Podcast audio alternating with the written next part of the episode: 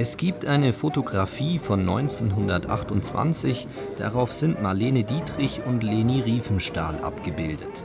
In Abendgarderobe und mit Zigarettenspitze auf einem Ball im Berlin der Weimarer Republik. Zwei junge Frauen mit vielversprechenden Karriereaussichten am Vorabend einer beispiellosen Weltkatastrophe. Die Dietrich steht links, die Riefenstahl rechts in der Retrospektive ein bemerkenswertes Detail. Wir wissen, dass sie beide eine große Karriere gemacht haben, aber sie gehen sozusagen politisch in die entgegengesetzte Richtung. Michaela Krützen, Professorin für Filmgeschichte an der Münchner Hochschule für Fernsehen und Film. Marlene Dietrich geht nach Hollywood, lernt ein anderes Land kennen, lernt die Demokratie nochmal in besonderer Weise zu schätzen Leni Riefenstahl bleibt halt in Deutschland und wird die Filmemacherin, Dokumentarfilmemacherin des Dritten Reichs. Ein Ausgangspunkt und exakt der unterschiedliche Weg. Marlene Dietrich kehrt mit den amerikanischen Truppen nach Europa als Truppenunterstützung zurück, lässt sich dann auch beschimpfen, Marlene go home und so weiter später. Und Riefenstahl eben bleibt hier und verschreibt sich diesem totalitären System.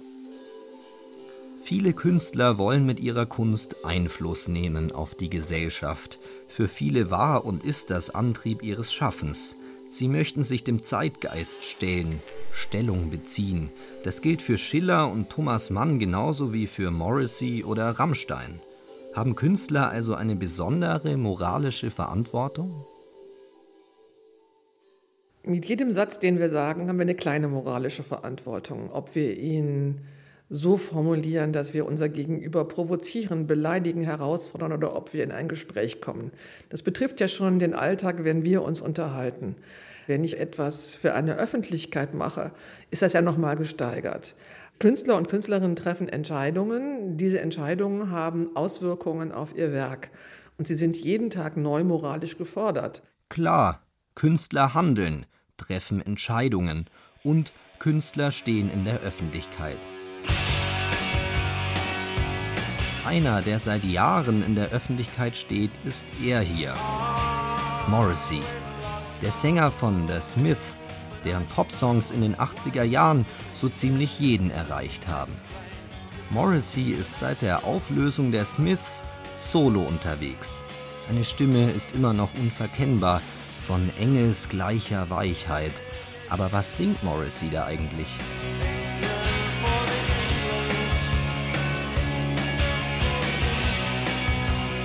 England for the English singt Morrissey im Song The National Front Disco und zwar schon 1992.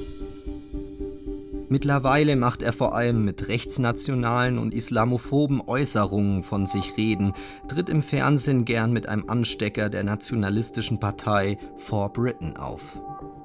Die Journalistin Juliane Liebert traf Morrissey in Hollywood.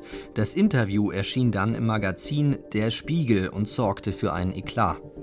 Okay, reden wir über den Multikulturalismus. Ich will, dass Deutschland deutsch ist. Ich will, dass Frankreich französisch ist. Wenn man versucht, alles multikulturell zu machen, hat man am Ende gar keine Kultur mehr. Aber Sie leben in den USA, die in ihrer jetzigen Form entstanden sind, weil Menschen von überall herkamen. Wenn Menschen einwandern, bringen sie ihre Religion und ihre Sitten mit und versuchen, die zu etablieren. Und da beginnt die Verwirrung. Also sagen Sie, jeder sollte bleiben, wo er ist? Nein.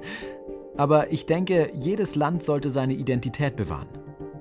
Millionen Menschen sind für die deutsche Identität gestorben. Wenn Sie meinen, Sie hätten Respekt verdient, dann müssen Sie Ihr Land beschützen. Im Flur der Redaktion Zündfunk. Hier laufe ich täglich an einem Poster vorbei, das mich mehr und mehr verstört. Und ich bin damit nicht allein. Flurfunk mit Kollege Roderich Fabian. Hier hängt ein Konzertplakat von Morrissey. Präsentiert hat es der Zündfunk. Rudi, warst du auf dem Konzert? Ja, da war ich. So habe ich das erste Mal dann auch Morrissey live gesehen. Die Smith habe ich immer verpasst. Hast du da jetzt ein unbehagliches Gefühl, wenn du das jetzt so siehst? Habe ich schon, ja, weil ich glaube, man kann kein Poster von Morrissey mehr aufhängen heutzutage, weil er ganz klare rassistische äh, Positionen einnimmt und nationalistische Positionen, also völlig unhaltbares Zeug. Und man merkt da, was für eine Verbitterung, was für ein Hass in den Typen drin ist, die ich absolut nicht nachvollziehen kann. Insofern ist der Typ natürlich indiskutabel geworden mit seiner politischen Position. Wir müssen dieses Plakat jetzt mal abnehmen. Da steht Morrissey und Zündfunk auf einem Poster drauf und das können wir natürlich nicht mehr unterschreiben. Morrissey war schon immer ein Meister der Provokation. Als bekennender Vegetarier hat er einmal Schlachthäuser mit dem Holocaust verglichen. Und in diesem Song hier, Stay the Day in Bed, folgt nach einer Medienschelte ein Aufruf zum Boykott der Mainstream-Presse.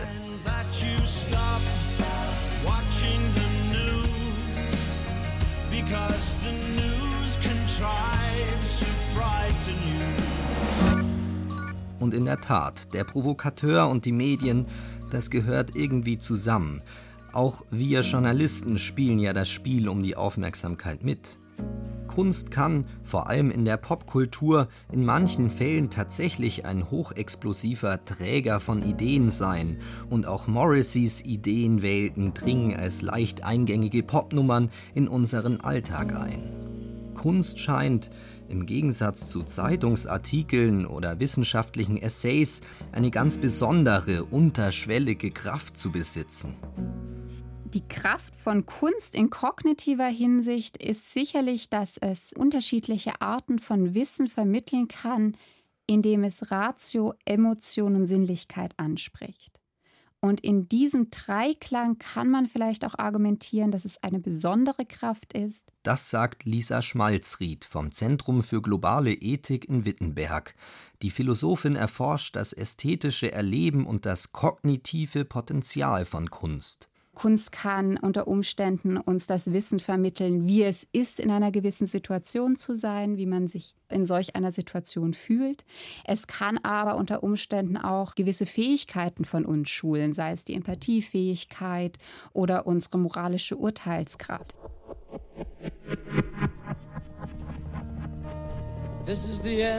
Vor 22 Jahren schuf Francis Ford Coppola ein bahnbrechendes Meisterwerk. Der Film Apocalypse Now. Im Mittelpunkt steht dabei der Militärpolizist Captain Willard, der auf dem Höhepunkt des Vietnamkrieges einen waghalsigen Auftrag erhält. Jeder bekommt, was er verdient. Ich wollte einen Auftrag. Meiner Sünden wegen erteilten sie mir einen. Ihr Auftrag lautet, den Nung-Fluss hinaufzufahren, die Spur von Colonel Kurtz in Nu Mung Ba aufzunehmen und seinem Kommando ein Ende zu setzen. Ein Ende zu setzen? Und zwar um jeden Preis. Apocalypse Now riskiert einen tiefen Blick in die Abgründe der menschlichen Seele. Er zeigt Gewalt in jeder erdenklichen Form und den Wahnsinn des Krieges. Kurzum, es geht um Moral bin Soldat. Sie sind ein Laufbursche. Von Kolonialwarenhändlern geschickt.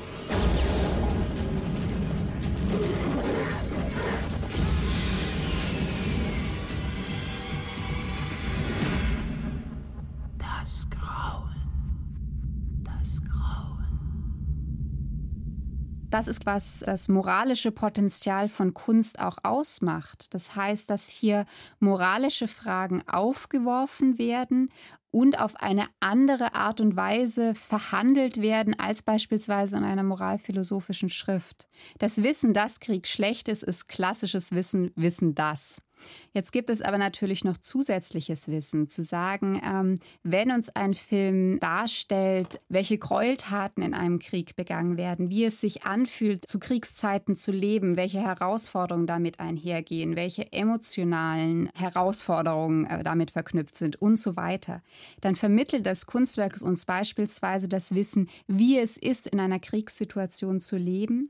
Das ist noch eine andere Art des Wissens, was dieses Wissen, dass Krieg schlecht ist, ist, untermauert und nochmal auf eine andere Art und Weise erfahrbar macht. Kunst ermöglicht einen erlebnismäßigen Zugang zu einer Sache. Ein Film kann uns einen fiktiven Raum eröffnen, um unsere moralischen Intuitionen zu testen. indem wir an Einzelschicksalen teilhaben, miterleben, wie sich Menschen in moralischen Dilemmata verhalten und wir können uns dabei selbst fragen, wie hätte ich entschieden? Apocalypse Now ist unstrittig ein Meisterwerk. Ein moralisches?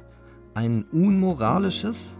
Die Frage, ist es jetzt ein moralisches oder unmoralisches Kunstwerk, das ist meistens nicht so einfach zu beantworten. Welche Haltung wird ausgedrückt? Also wie positioniert sich der Film alles im Allen beispielsweise gegenüber Gewalt oder gegenüber Krieg oder was auch immer?